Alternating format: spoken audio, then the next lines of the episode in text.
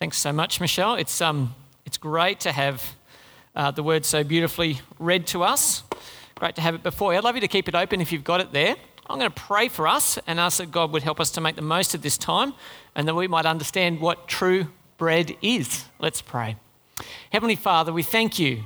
We thank you for this opportunity in our week to turn our hearts and our minds to you.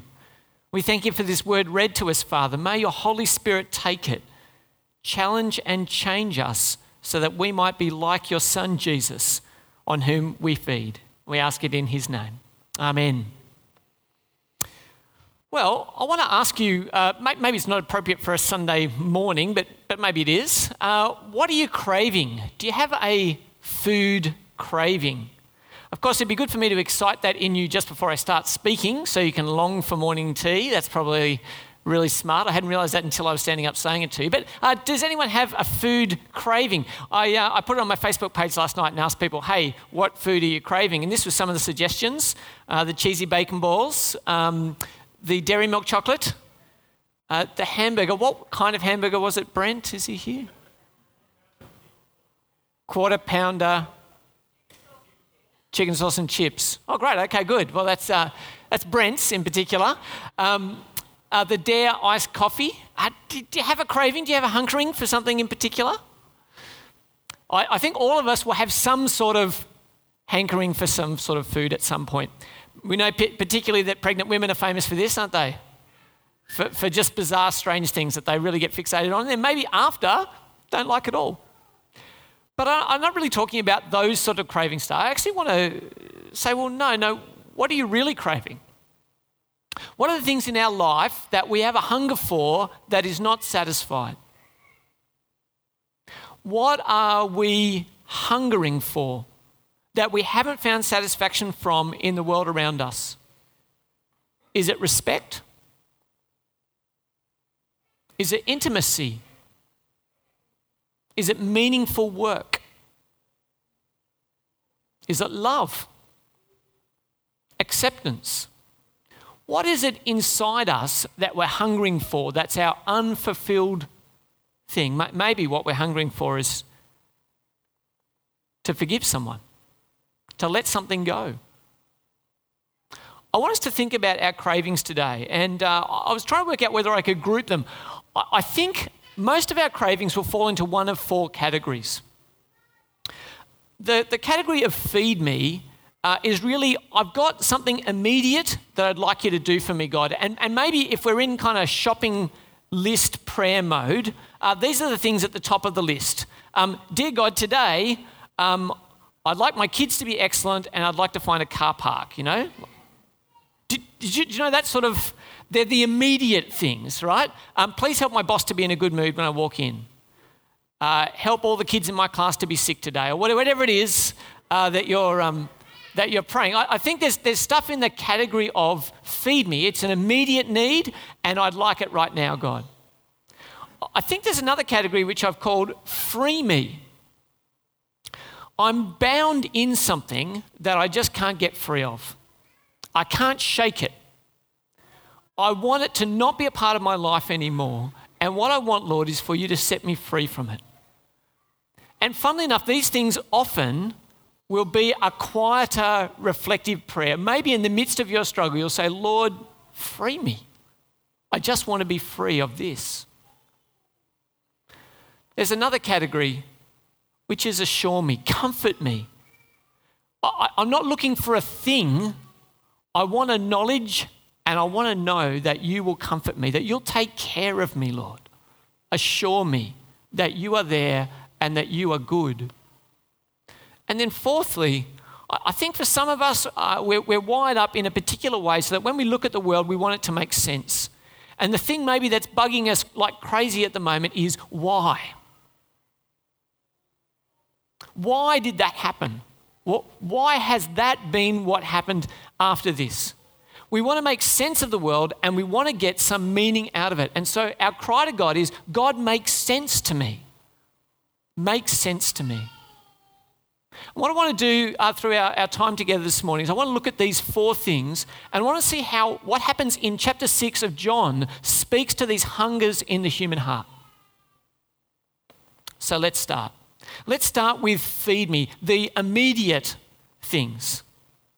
The story at the start of chapter 6, if you, if you go back towards the start of the chapter, the start of chapter 6 happens, uh, we're told, up and around Capernaum uh, in Lake Galilee, or, or, it's also called Lake Tiberias uh, in, this, in this passage here. So Capernaum's up the top of the lake, uh, there like that. We have a thing called the feeding of 5,000, which is probably one of the most famous stories in the whole Bible, and it precedes the reading that Michelle brought to us. It's possible that the feeding happened on this side over here, although if you really want to have a stouch, a stouse with some theological people, you can duke it out on pretty much any point around the lake. Everyone's got an opinion. My reflection is that's about the right place happy to have the chat with you later if you, if you want to talk to me about it. But that's roughly where we are in terms of the geography. Now, what we come to today is, I think, uh, the most famous lunch for one in the history of the world. So, uh, Jesus has been teaching and he goes away. And then in this faraway place, he looks up and he sees a crowd of 5,000 people coming. And uh, he says to his disciples, Hey, kids, actually, it's Philip. Hey, Philip, where are we going to get enough uh, bread to, uh, to feed this mob? I reckon Philip just went, What are you talking about? First of all, this is not my responsibility. I'm going to pass it on to Peter, all right, just so we're clear. Secondly, secondly, I don't even know why we're assuming responsibility for this crowd. Let them starve. We were trying to get away from everyone. We're in the wilderness here. We're on retreat. And this crowd is gate crashing our, our spiritual retreat. I don't want to give them anything. I'd prefer them to be hungry so they'll nick off. Anyway, it doesn't unfold exactly like that, but we're, we're, roughly in the ballpark. So he, he, he uh, it says that Jesus actually had in mind what he was going to do. Have a look with me at verses 5 to 6. When Jesus looked up and saw a great crowd coming towards him, he said to Philip, Where shall we buy bread for these people to eat? He asked this only to test him, for he already had in mind what he was going to do. Isn't that uh, sneaky of Jesus? Jesus, couldn't you have just spared me a little bit of embarrassment for all eternity in the scriptures? Like, if you're going to solve this, just cut, me out. At any rate, uh, answered, him, Philip answered him, It would take more than half a year's wages to buy enough bread for each one here to have a bite. Fortunately, there's some other smart thinking disciples around. Verse 8 Another of his disciples, Andrew, Simon Peter's brother, spoke up. Here is a small boy with five small barley loaves and two, two small fish. But how far will they go among so many? So, this is the famous lunchbox, right? I brought one with me. Here we go. This is one we prepared earlier. Uh, so, it's got some fish in it and it's got some bread. Now, uh, I don't know how big or small the bread and the fish were. Suffice to say, it was lunchbox sized. And if I tried to feed all of you from this right now, you might have a skerrick of tuna. You might have a little hair of tuna. That would be wonderful, wouldn't it? And, uh, and we could break the bread up and you might get a crumb, but nothing sustaining would happen here in this auditorium right now, would it? And there was a crowd of, we're told, 5,000 men. And Jesus says to him, Hey, bud, you're going to feed them? So, what do we learn? What, what's the point of this bit before we get on to all that lovely stuff that we read before? The, the first thing to note is the request is impossible. We need to understand that. The request is impossible. Hey, can you, can you feed them? And the answer is no. So the short answer is no, I can't feed them. And I think that was part of Jesus' test right? Will you fall back on your own resources to solve this problem? Can you solve an impossible problem? The answer, of course, is no, you can't. But then someone looks around and, and they find, well, actually, actually, we do have something to throw at this problem. We have a lunchbox. We have a lunchbox to throw at this problem. But I want you to note it is that the resources are meager. In reality, it's better than nothing, but only by a little bit, yeah? It's better than nothing, but only by a fraction. The outcome, however, is one of the most famous miracles in the whole Bible. In fact, it's the only miracle that's told in all four accounts of Jesus' life. Did you know that? How cool is that? So, the synoptics, Matthew, Mark, and Luke, tell all the same miracles a lot. John only does this one from the other three Gospels. Isn't that incredible?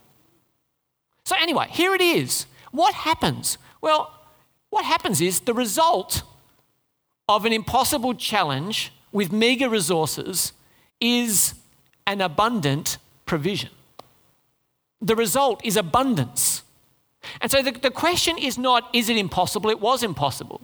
The question wasn't, are the resources are enough? They, they weren't enough. I think this is awesome. I heard it in a great sermon I listened to some years ago and it never left my head. The question is not do we have enough resources, but whose resources are the, uh, whose hand are the resources we have in? If they're in my hand, impossible. In Jesus' hand, what do they become?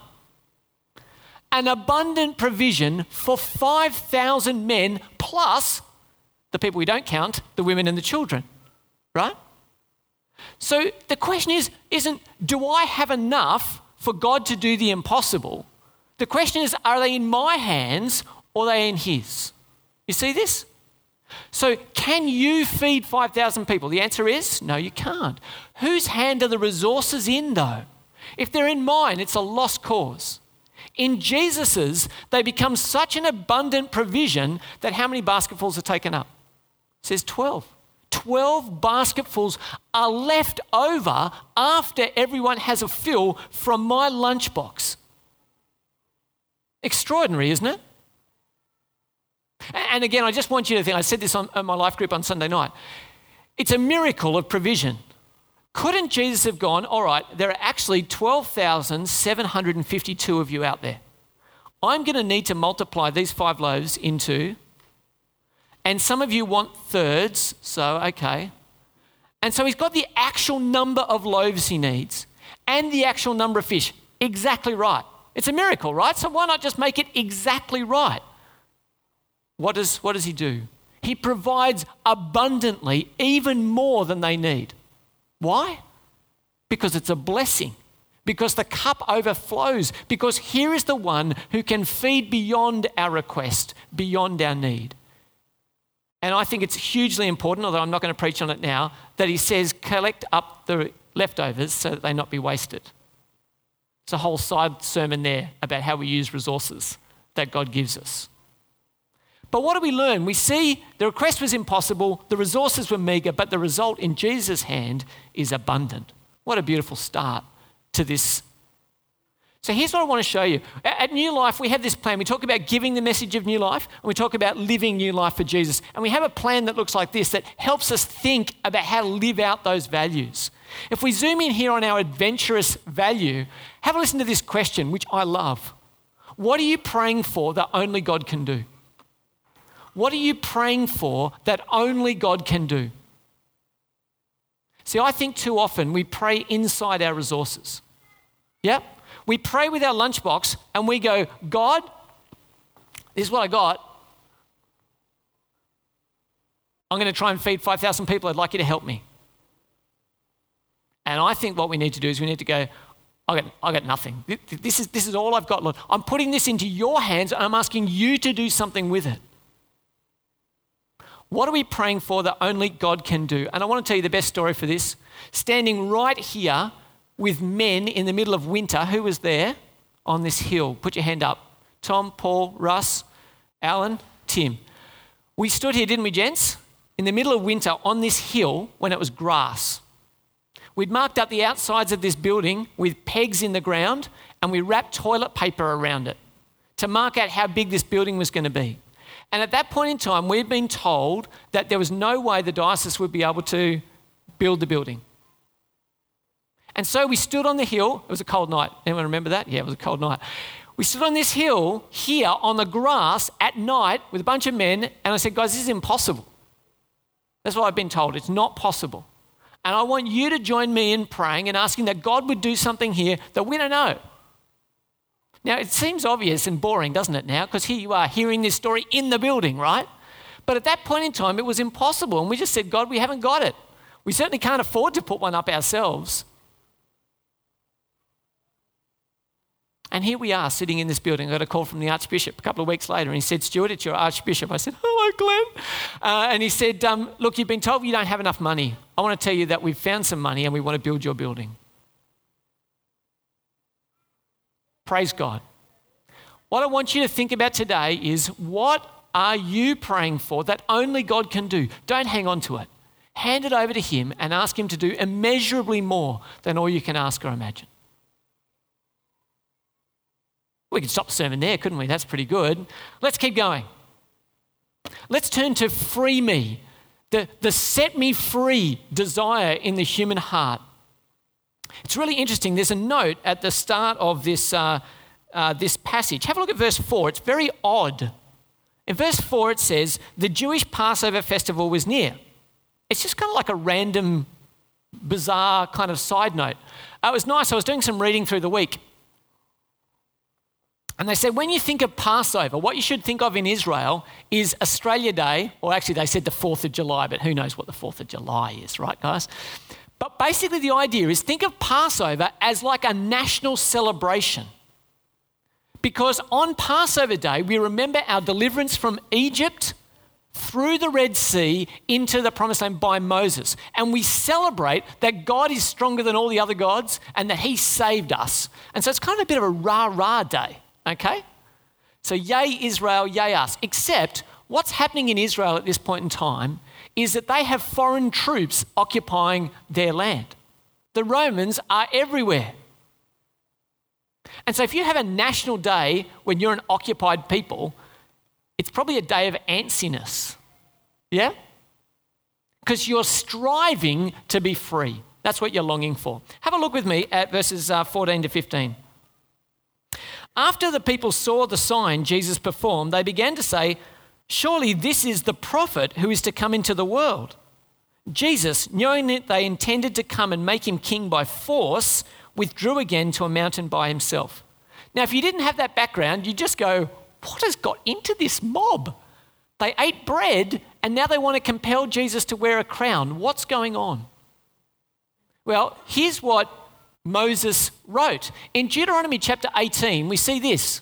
The Lord said to me, so Moses is saying, The Lord said to me, What they say is good. I will raise up for them a prophet like you from among their fellow Israelites, and I'll put my words into his mouth. He will tell them everything I command him. God's saying, There's going to be another Moses.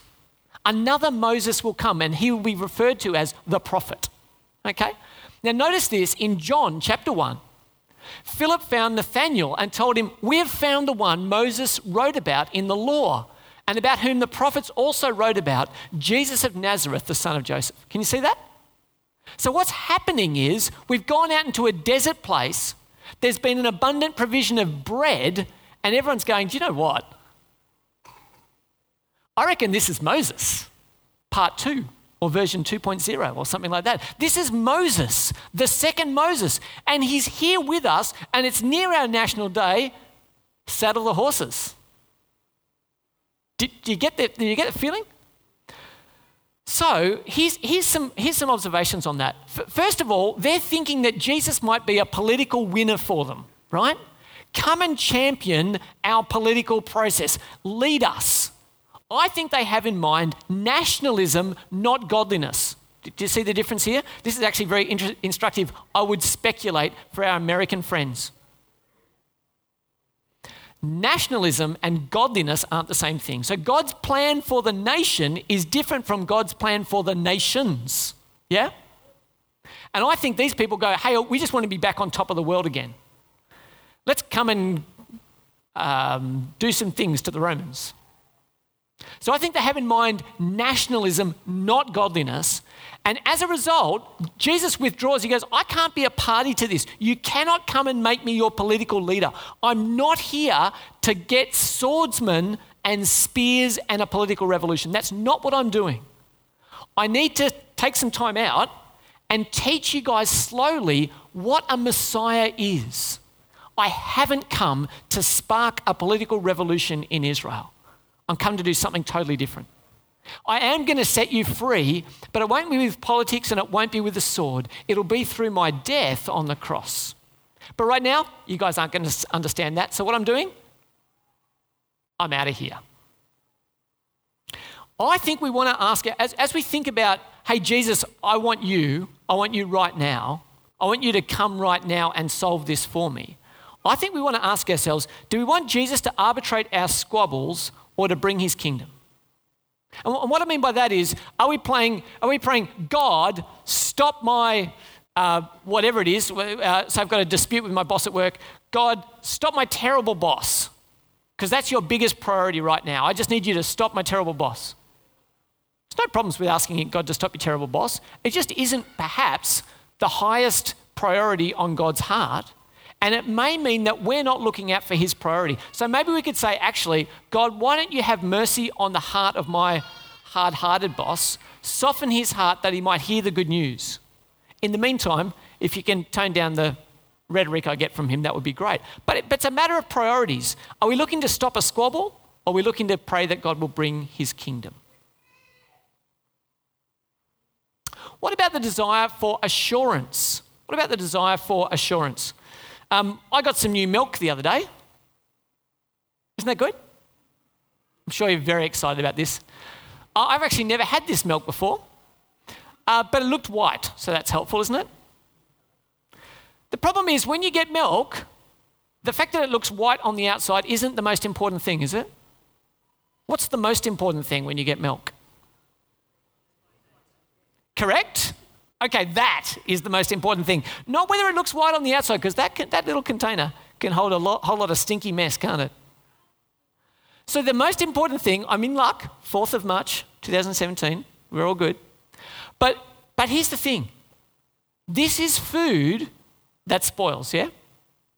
It goes off. It's not the jar of Vegemite that you've had since 1980, yeah? I don't know what Vegemite's made out of. I know vitamin B, yeah, but I pass it. I've got no idea, right? It just stays black. Perfect. No problems. But there is food. Maybe the black and white thing, maybe that's what's going on. Anyway, uh, the milk, milk will spoil. And Jesus tells us something about spoiling food. Have a look with me at verses 26 to 29 of, uh, of chapter 6 here. Uh, Jesus answered, Very truly I tell you, you're looking for me. So the crowd chased Jesus. The next day, the crowd chased Jesus. They figured out where he'd gone and they went, We've got to be with that guy over there. So they, they walked a whole, a whole way to get to him. Uh, Very truly I tell you, you're looking for me not because you saw the signs I performed, but because you ate the loaves and had your fill. Verse 27 Do not work for food that spoils but for food that endures to eternal life, which the Son of Man will give you. For on him God the Father has placed his seal of approval. They asked him, What must we do to do the work God requires? Jesus answered, The work of God is this to believe in the one he has sent. See, what the people want is they go, Look, uh, it'd be really helpful. We, we had bread yesterday, and just so we're clear, no one had to grind it. See, when I want bread, what do I do? I just go down to the largest Woolies in the southern hemisphere. That's the advertising on the board. Largest Woolies in the southern hemisphere. And I go, I would like some bread. And the, the problem I have with choosing bread is that I have to choose which bread it is, right? Do I want the low fiber, high grain, brown, white, I don't know, whatever it is, with extra grains? Or anyway, you get the, you get the thing. It's, it's a smorgasbord. The, the onerous thing is how much time I'm going to spend choosing one. There, bread was a staple. You had to grind it, you had to knead it, you had to bake it, and it didn't keep, so you did it again and again and again and again and again. And what happened yesterday was I had a feed with 5,000 of my 10 and a half, 12 and a half thousand of my closest friends, and I didn't do any work for it. So today I'm going to the Jesus supermarket. More bread, sir. And Jesus is saying to them, Hey, you guys came, you came to eat. You didn't come to get the sign of who I am. They asked him, What sign then will you give that we may see it and believe you? What will you do? Our ancestors ate manna in the wilderness. As it is written, He gave them bread from heaven to eat. What they're basically saying is, Hey, look, you did something pretty cool yesterday. But what we're thinking is you might be Moses. So can you do Moses for us? I think he provided dead bread, uh, dead bread, bread daily, six days a week for 40 years. So get going. We're looking for day two. Did you get it? So that's the expectation. What sign? They're not looking for a sign which is, and then an asteroid fell from the sky. They're going, we want to see more bread. Give us more bread that we didn't work for, please, right now. What do they need to know? Jesus actually tells them it wasn't Moses who provided food for you, just so we're clear. It was God. God gave you the food. Secondly, the one who is here today is greater than Moses. Did you catch the sign? Oh, you missed that. Thirdly, he says, I want to give you life, not give you something that gets moldy. I want to give you life, not something that gets moldy. Don't look for the bread, look for the one who is even greater than Moses, who offers you eternal life. So, what do we learn about this living bread? I'm going to invite Stuart up to help me uh, tell you just some things that we learn about this living bread. Thanks, Stuart. So, from this passage, we see six things about salvation. Something extraordinary is stitched into this passage. Have a listen. So, the first is salvation is by grace. Have a listen to what it says here in verse 27. Do not work for food that spoils, but for food that endures to eternal life, which the Son of Man will give you. For on him, God the Father has placed his seal of approval. We're saved by grace because it's food that the Son will give you, not that you'll earn. Secondly, we'll see that it's by faith. In verse 29, it says this Jesus answered, The work of God is this, to believe in the one he has sent. So, what's the work you've got to do? Believe. We're saved by faith. Thirdly, it's for the elect, those who are chosen. Have a listen to this in verse 37. All those the Father gives me will come to me, and whoever comes to me, I will never drive away. God chooses them and God calls them. It's for the elect. Fourthly, we see that it's from the nations in verse 40. For my Father's will is that everyone who looks to the Son and believes in him shall have eternal life, and I will raise them up at the last day. You guys will miss this, but it says everyone. It doesn't say all faithful Israelites. Guess who that includes? That's us. How wonderful. Salvation is for the nations. Fifthly, we'll see it's by God's calling. Have a listen to these verses. No one can come to me unless the Father who sent him me draws them, and I will raise them up on the last day. He went on to say, This is why I told you that no one can come to me unless the Father has enabled them. God calls, He enables, He draws. Salvation is by the calling of God. And then, thirdly, uh, sorry, thirdly, sixthly, um, God is the one who saves, and He saves in Trinity. You ready for this? So have a listen. We're going to hear salvation is from the Father, from the Son, and from the Holy Spirit. Do not work for the food that spoils, for food that endures to eternal life, which the Son of Man will give you. For on him God the Father has placed his seal of approval.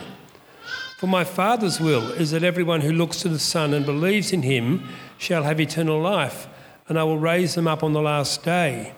The Spirit gives life. The flesh counts for nothing. The words I have spoken to you, they are full of the Spirit and life. Thanks so much, Stuart. Father, Son, Holy Spirit. It's stitched here in a passage that we think is about feeding the 5,000. We see salvation is by our triune God, Father, Son, and Holy Spirit. How brilliant is that? Now, I just want to quickly note here something about blood and flesh. Did you hear about blood and flesh? Is it confusing?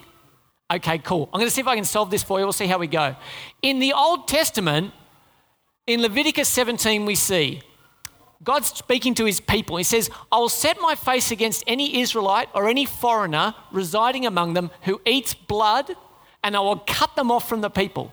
For the life of a creature is in the blood, and I've given it to you to make atonement for yourselves on the altar. It's the blood that makes atonement for one's life.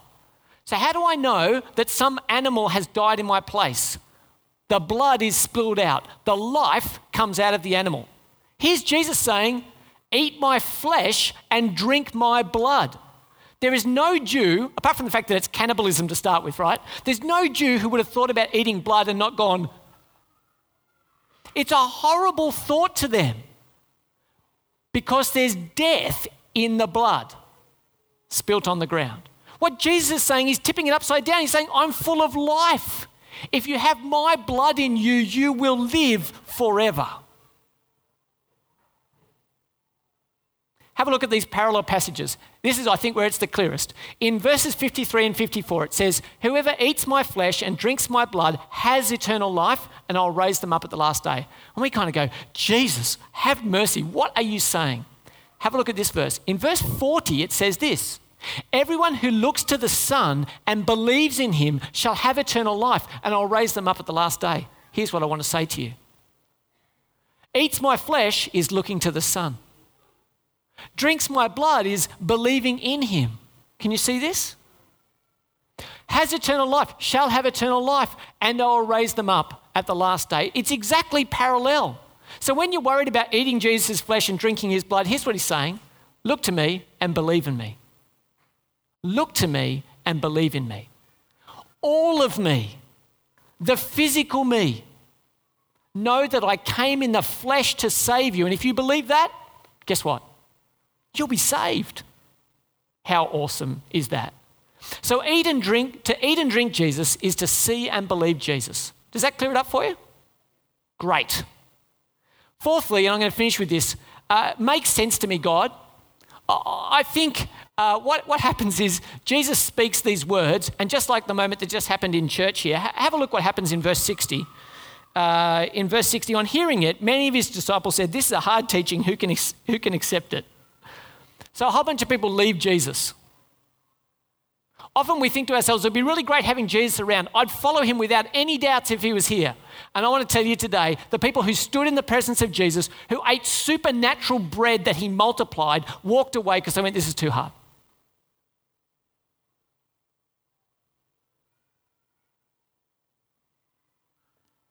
I think for those of us whose God is our stomach, we can't wait long enough for Jesus to supply for us. So he says, I want to give you the bread that lasts forever. I want to give you eternal life. And we go, Jesus, I've got a problem right now. I need satisfaction right now. That's too long for me. You can't help me. Some of us think politics is the answer to all the world's problems.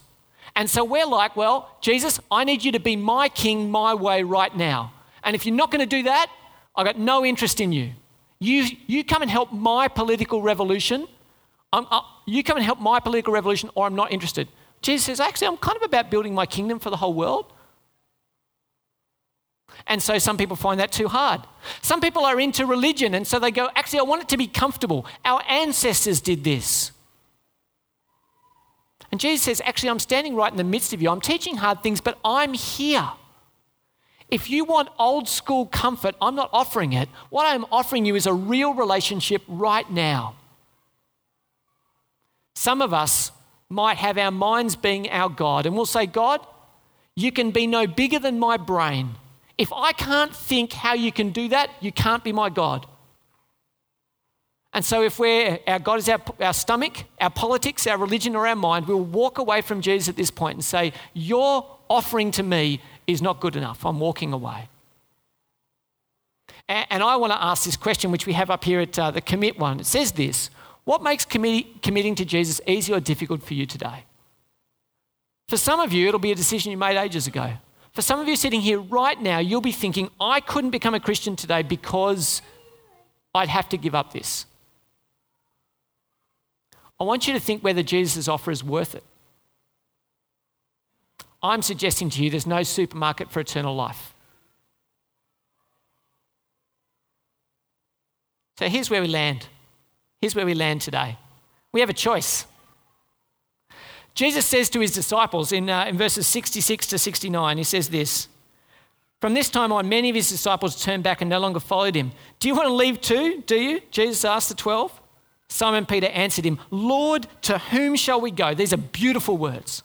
You have the words of eternal life. We have come to believe and to know that you are the Holy One of God. Where else shall we go? You alone have words of eternal life. So, what I want to offer you this morning, church, is this. You can continue craving unfulfilling junk, or you can come to Jesus and find eternal satisfaction for your souls. Let's pray.